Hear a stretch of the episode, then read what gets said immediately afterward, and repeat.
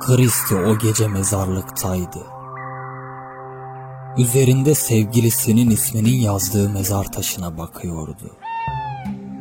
Hemen mezarın yanındaki ağaca kendini asabilir, mezarın üzerinde boynundan çakılmış bir kadavra gibi kendini sallandırabilirdi. Ya da gidip tabancasıyla tekrar gelebilirdi.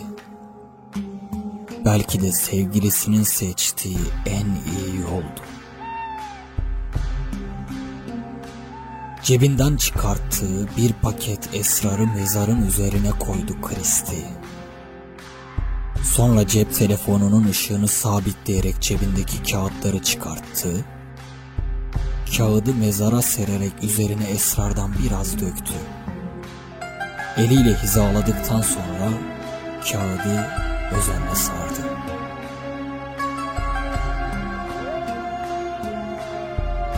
Çok, çok kabaydı bu yaptığın diyordu. Ben sana mecbur değilim bir kere. Tamam mı? Sardığı esrarı dudaklarının arasına aldıktan sonra ateşledi.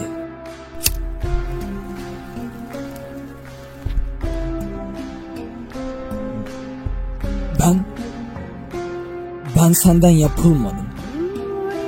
Onu yapmak zorunda değildim. Aynı şekilde sen de değildin. İçine çektikten sonra kibarca üfledi dumanı. Gözlerinden birkaç damla yaş geldi. Baş parmağıyla onları silmeye çalıştı.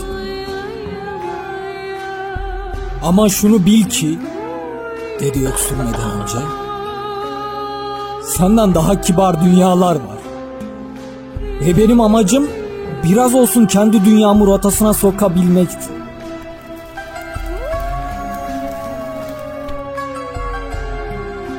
Göğe bakıyordu şimdi. Gök aynı göktü. Dumanını üfledi her yere. İntihar etmeyeceğim. Dedi gülümseyerek. Ama eğer etseydim intihar mektubumda daha az insan yazardı. Bu bu fena bir fikir değil. Hastalıklı belki. Sana o kadar söylemiştim. Benim fikirlerime arka çıkma. Beni beni tehlikeli şeylere meylettirme diye.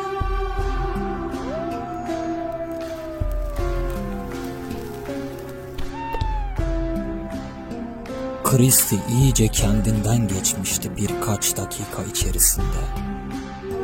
Gülüyor ve ağlıyor, toprakla oynuyordu. En sonunda mezarın üzerine yüzüstü bıraktı kendini.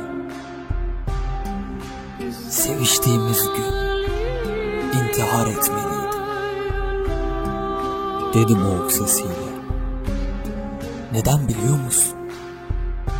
Çünkü bende kötü şeyler değil, güzel şeyler intihar hissi uyandırıyor.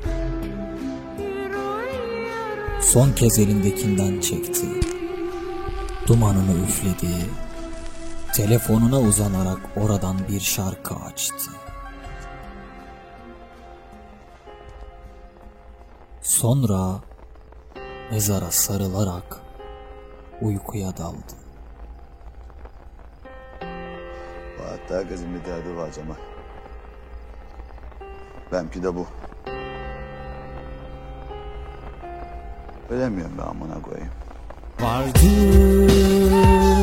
deryaya O kızıl vicdana Kallavi tabutlarla Karıştık